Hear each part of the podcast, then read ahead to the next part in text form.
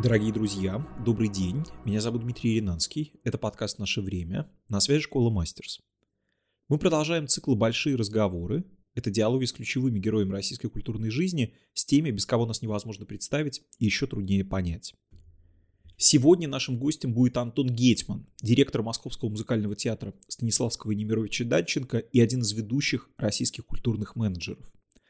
На рубеже 90-х и 2000-х Гетман был директором Петербургской филармонии, в начале нулевых исполнительным директором Центра имени Мирхольда, потом долгие годы работал заместителем генерального директора Большого, а с 2016 года возглавляет МАМТ. Сегодня мы будем говорить о том, как живет в нынешних непростых обстоятельствах театральная индустрия – может ли пандемия изменить привычное течение дел на оперной и балетной сцене? И какой положительный опыт театр может извлечь из кризиса 2020 года?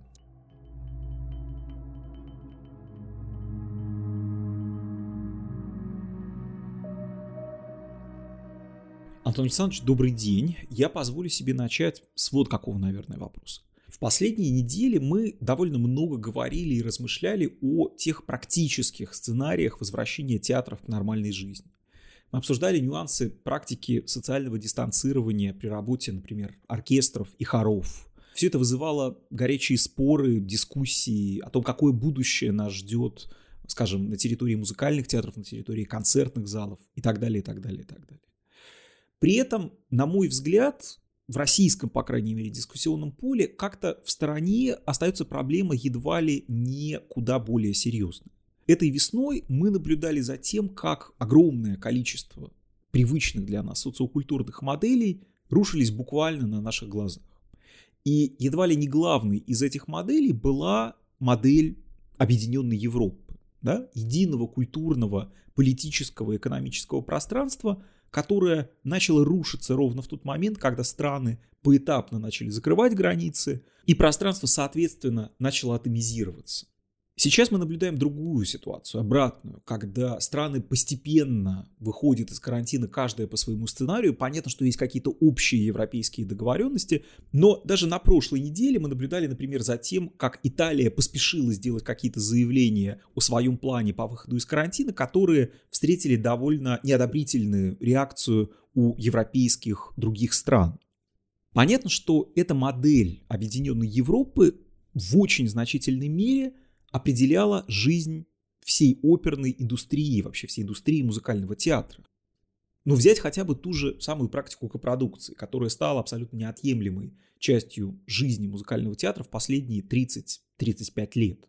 Как вам кажется, не значит ли все это то, что привычная модель существования музыкального театра и в Европе, и в России поставлена под угрозу? И как вообще европейская индустрия чувствует себя оперная сейчас? Ну, вы знаете, эм, мне кажется, что действительно, в чем вы правы, что привычная модель, построенная эм, за последние 30, даже больше 35 лет, понесла огромный урон, если говорить о европейской модели существования театров.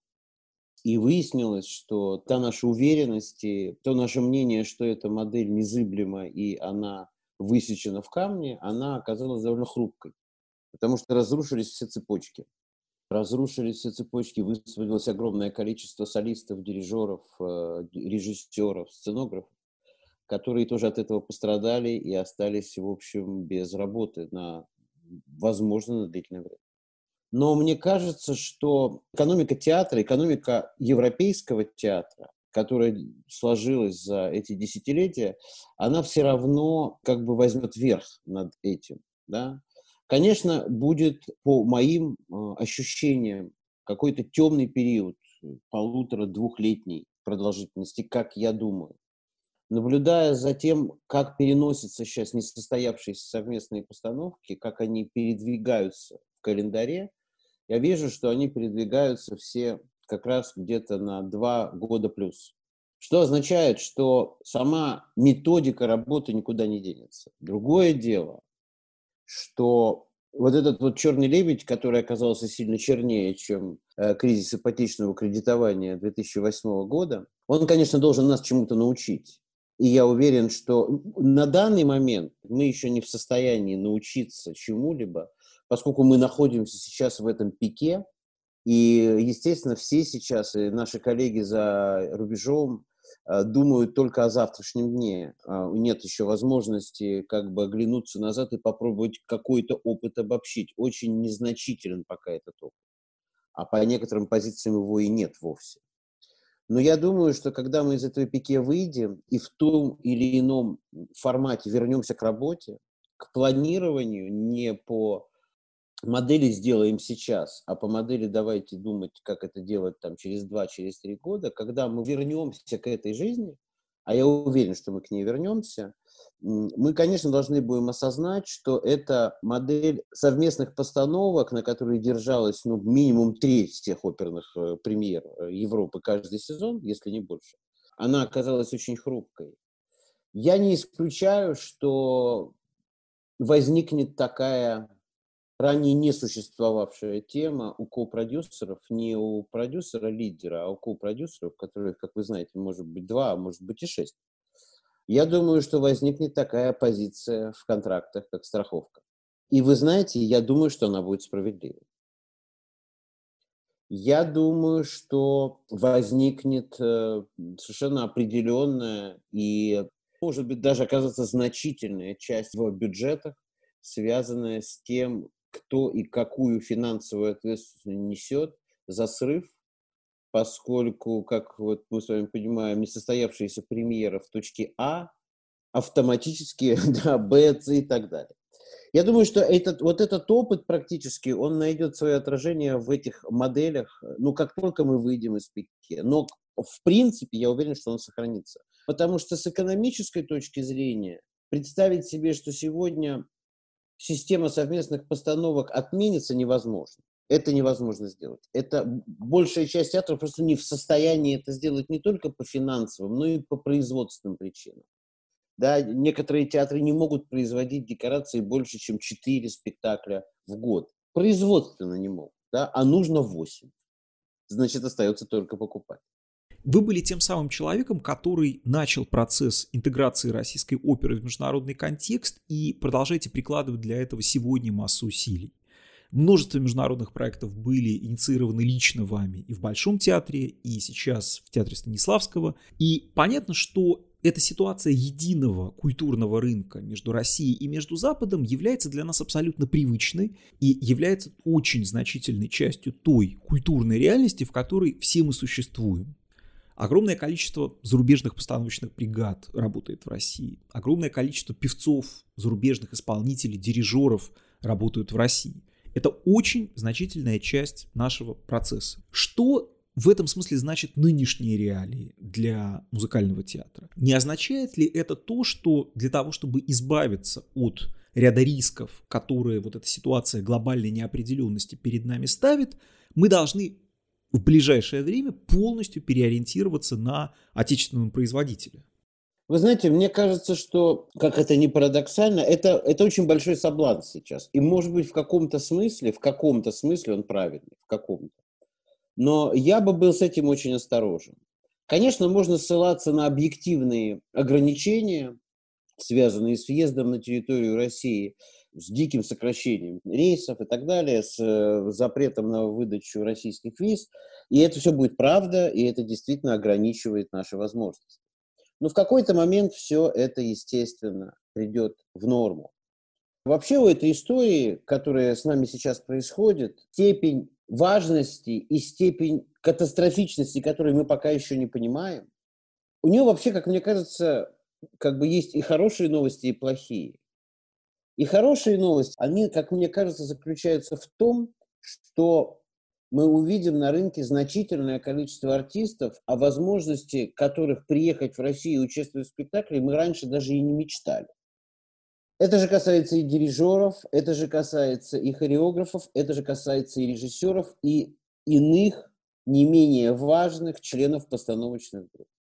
Потери в количестве даже новых постановок в Европе будут арифметически больше просто в силу того, что там театров больше. Просто в силу этого простого арифметического действия. Следовательно, мы увидим э, значительный прирост возможностей. И я считаю, что этим обязательно надо воспользоваться.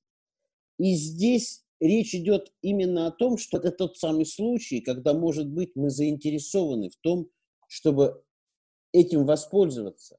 Потому что процесс возвращения в зрительные залы публики будет очень долгим и очень мучительным.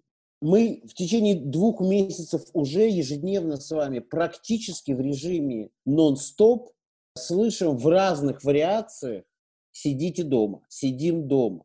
Понимаете, это же все похоже на зомбирование. В данном случае это зомбирование уместное. Действительно, мы должны слушать. И это поскольку речь идет о здоровье нашим, и самое главное, наших близких, наших родителей. Это справедливо. Но, понимаете, это остается в подкорке, с этим ничего не сделаешь. Это работает помимо нас. И возвращение публики в зрительные залы, это касается не только музыкального театра, как вы понимаете, это будет очень мучительный и долгий процесс. И никто не знает, как он пойдет. Поэтому мы должны использовать, как мне кажется, всяческие возможности, да, и ценовые, и рекламные, и коммуникационные, и, безусловно, творческие для того, чтобы помочь публике принимать решение, а все-таки пойдем в театр. И для этого высвобождение, естественно, артистов на рынке, она может сыграть нам в плюс. И, естественно, я очень надеюсь, что и наши артисты, я имею в виду не только артисты нашего театра, но также российские артисты, которые раньше в основном пропадали там, они освободятся тоже и будут петь здесь, и будут дирижировать здесь, и, может быть, даже ставить режиссеры будут здесь. Понимаете, это из плюсов этой истории. Вот вы сейчас буквально, то, что называется, сняли у меня с языка следующий вопрос. Если мне не изменяет память, в 1992 году вы стали директором Петербургского театра на Литейном и с тех пор работаете в топ-менеджменте российской культуры. Петербургская филармония, Центр Мирхольда, Большой театр, театр Станислава Немировича Данченко. За это время на нашей памяти произошло очень много кризисов. 98 год, 2008-2009 год, 2014 год и вот теперь 2020 год. Сегодня в экономической сфере, скажем, идет довольно большая дискуссия о том, нынешний кризис – это нечто особое, это какой-то особый кейс, или его все-таки можно сравнить каким-то образом с кризисами прошлых лет и спроецировать их опыт на нынешнюю ситуацию. В связи с этим у меня вот какой вопрос. Вы не просто наблюдали за тем, как кризисы прошлых лет отражались на театральной сфере, на вообще российской культуре, но вы были активным участником всех культурных, административных процессов в это время. Про негативные последствия этих кризисов мы более или менее все понимаем. А какой позитивный опыт из кризисов прошлых лет вынесла российская культура? Ну, смотрите, я очень хорошо помню кризис 98 -го года. Я работал в этот момент в Петербургской филармонии. И одним из результатов этого кризиса в 2002 году, с января 2003 года, стал президентский грант который тогда был оформлен только семи учреждениям культуры, а сегодня масштаб этого гранта разросся уже до, ну, понятно, уже десятки театров, десятки театров, и не только федеральных, получают президентский грант. Я очень хорошо помню начало этой идеи, которая разминалась в Петербурге и в том числе обсуждалась в Петербурге. Ну, не только в Петербурге, но и в Петербурге в том числе. И одна из болевых точек тогда, 98 -го года, заключалась именно в том, что все музыканты, все абсолютно, дирижеры, руководители крупных оркестров, я тогда в большей степени этим занимался, говорили о том, что десятками уезжают артисты за рубеж работать, потому что жить не на что, невозможно. И это был, безусловно, очень полезный опыт.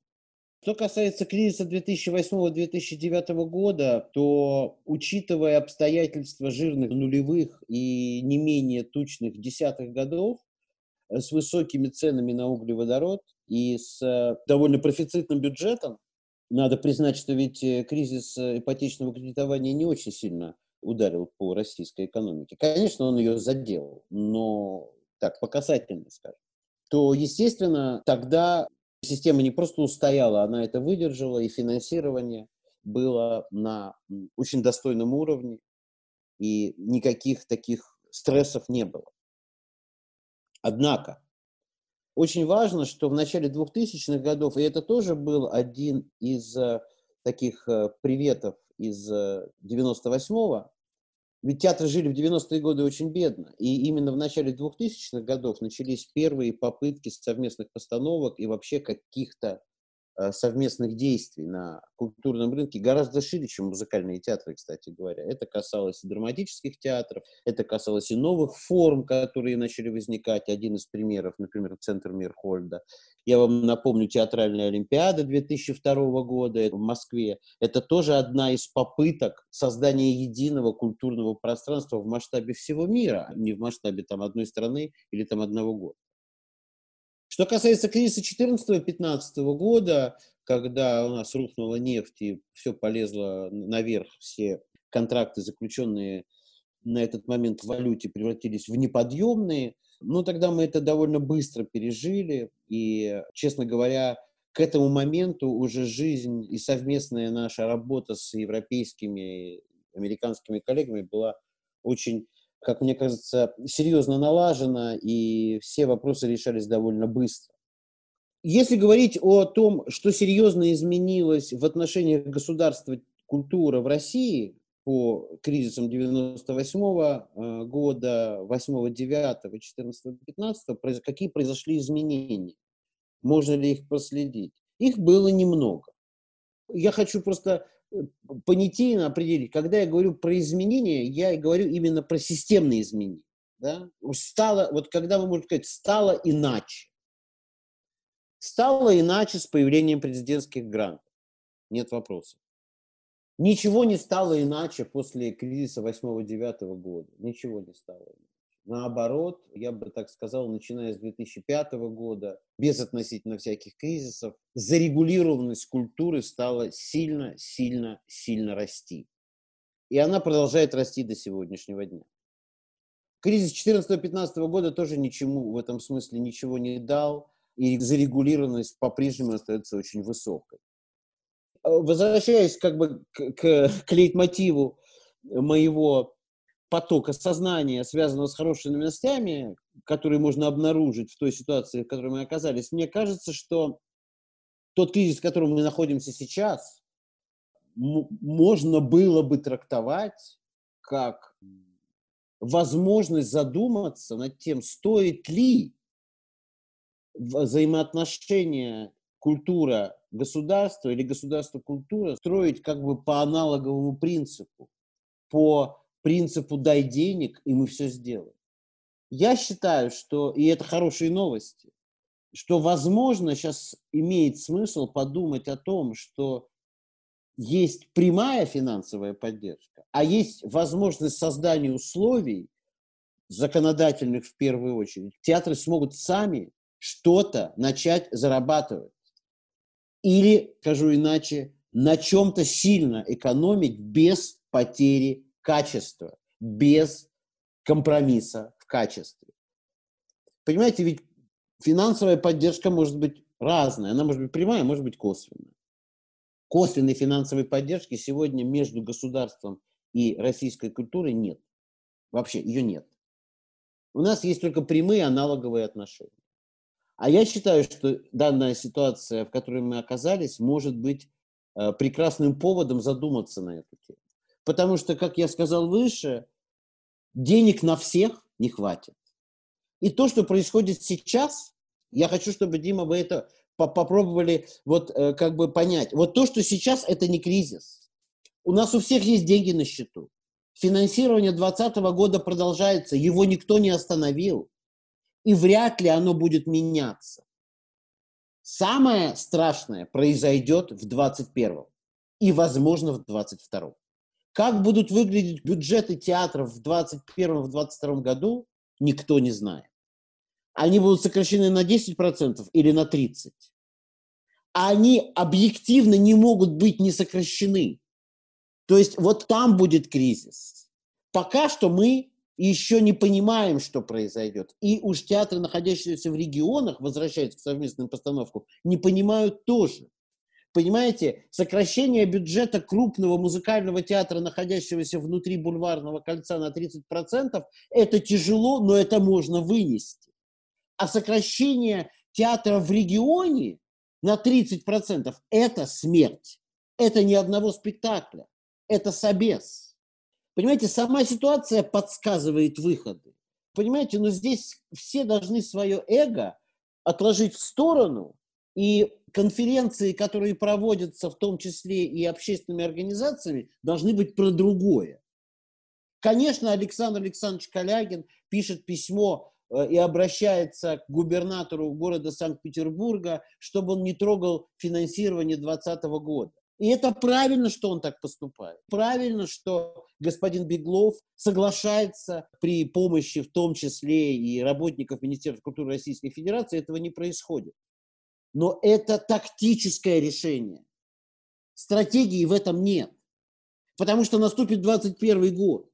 И Александр Беглов скажет Александру Калягину, я вам уже помогал год назад, я больше не могу. Буквально вчера по новостным порталам прошла информация о том, что Министерство культуры подготовило так называемую дорожную карту выхода театров из ограничений по пандемии. Как мы будем возвращаться к привычному течению театрального процесса? Каков сценарий вообще? Про существование этой дорожной карты я, как и многие, узнал вчера. Естественно, что э, эта дорожная карта есть результат обсуждения министра культуры и э, статс-секретаря, насколько я понимаю, и других руководителей департаментов Министерства культуры Российской Федерации с руководителями федеральных учреждений культуры. И я как бы так понимаю, что это такой как бы вектор.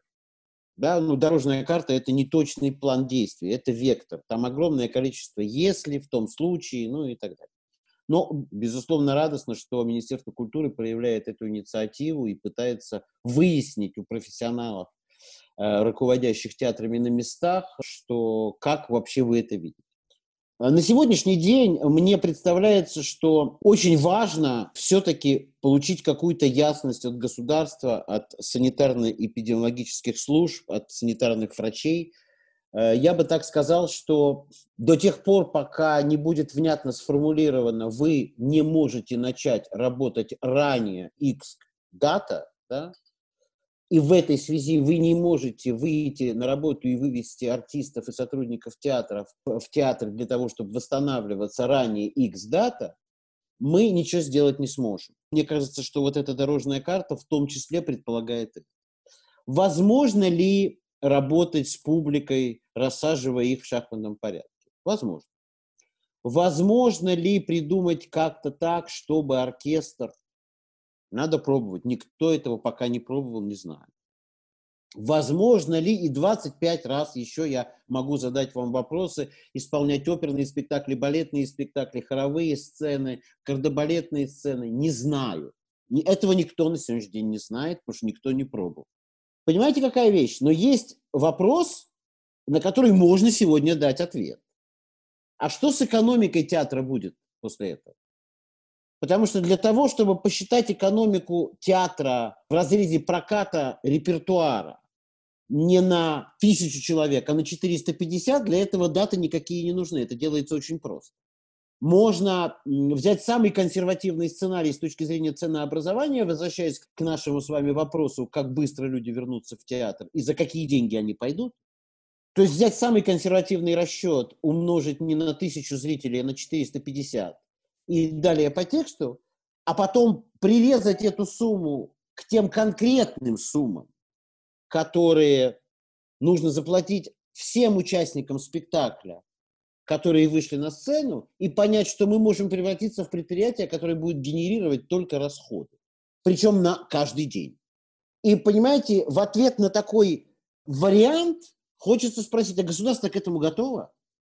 Понимаете, потому что если прокат репертуара так или иначе, в каких-то случаях мы здесь теряем, но тут получаем, здесь мы уходим в ноль, ну то есть это балансируется, это управляемый процесс, то Кассовый разрыв, который может получиться в этом случае, он уже неуправляемый. Это значит, каждый вечер надо докладывать деньги, чтобы просто собрать как бы концы с концами. Вот этот вопрос на сегодняшний день, насколько я понимаю, находится только в стадии ну, формулировки. Потому что это каждый театр будет считать сам. Здесь невозможно сделать универсальную модель. Потому что где-то артист выходит на сцену за рубль, а где-то он выходит за рубль 20. Ну и так далее. Возможно ли это? Повторяю, это вопрос сейчас к учредителям, к государству на федеральном уровне, к московскому правительству, на нашем московском уровне, к региональным театрам и к региональным правительствам, которые тоже должны будут отвечать на эти вопросы.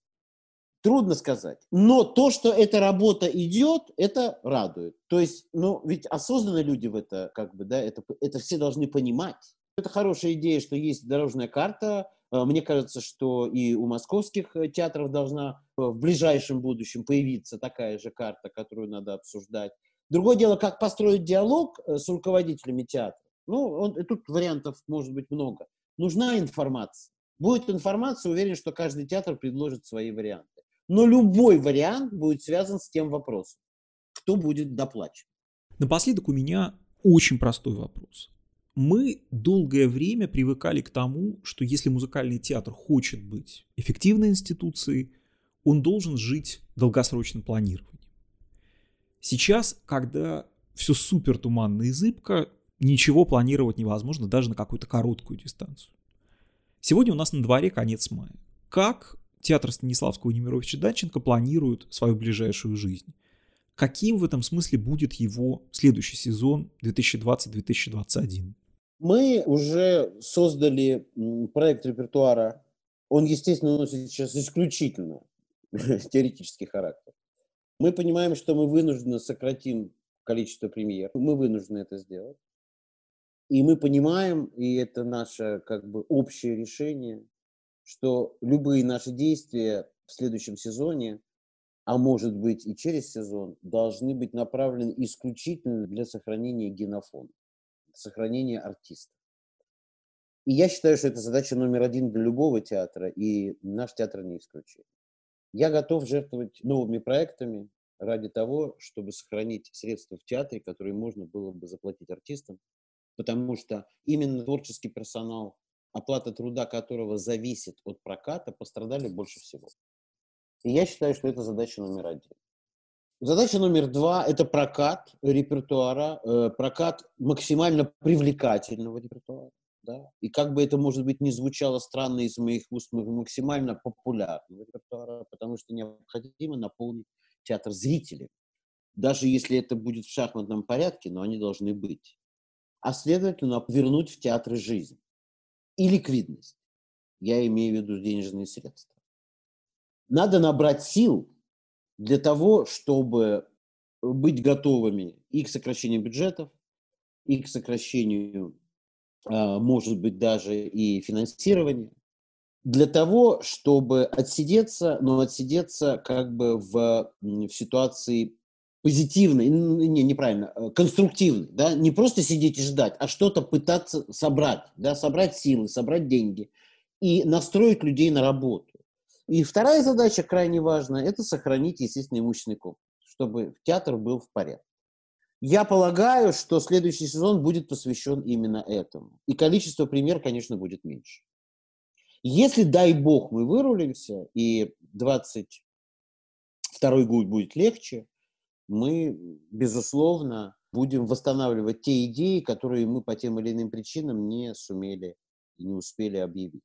Я очень надеюсь, что если все-таки моя идея, которую я продвигаю много лет совместной постановкой внутри страны, и о которой я говорил совсем недавно на Ассоциации музыкальных театров России, где присутствовало там 40, по-моему, если не больше директоров, я очень надеюсь, что э, это как это все-таки зацепится, и тогда будет проще восстанавливать как бы репертуар. Будет проще выпускать спектакль. Проще и дешевле. У меня уже сейчас есть одна идея, которую я вот э, планирую на следующей неделе коллегам предложить. Антон Александрович, спасибо вам большое за этот разговор. Дорогие друзья, это был подкаст «Наше время». На связи была школа «Мастерс». До встречи ровно через неделю.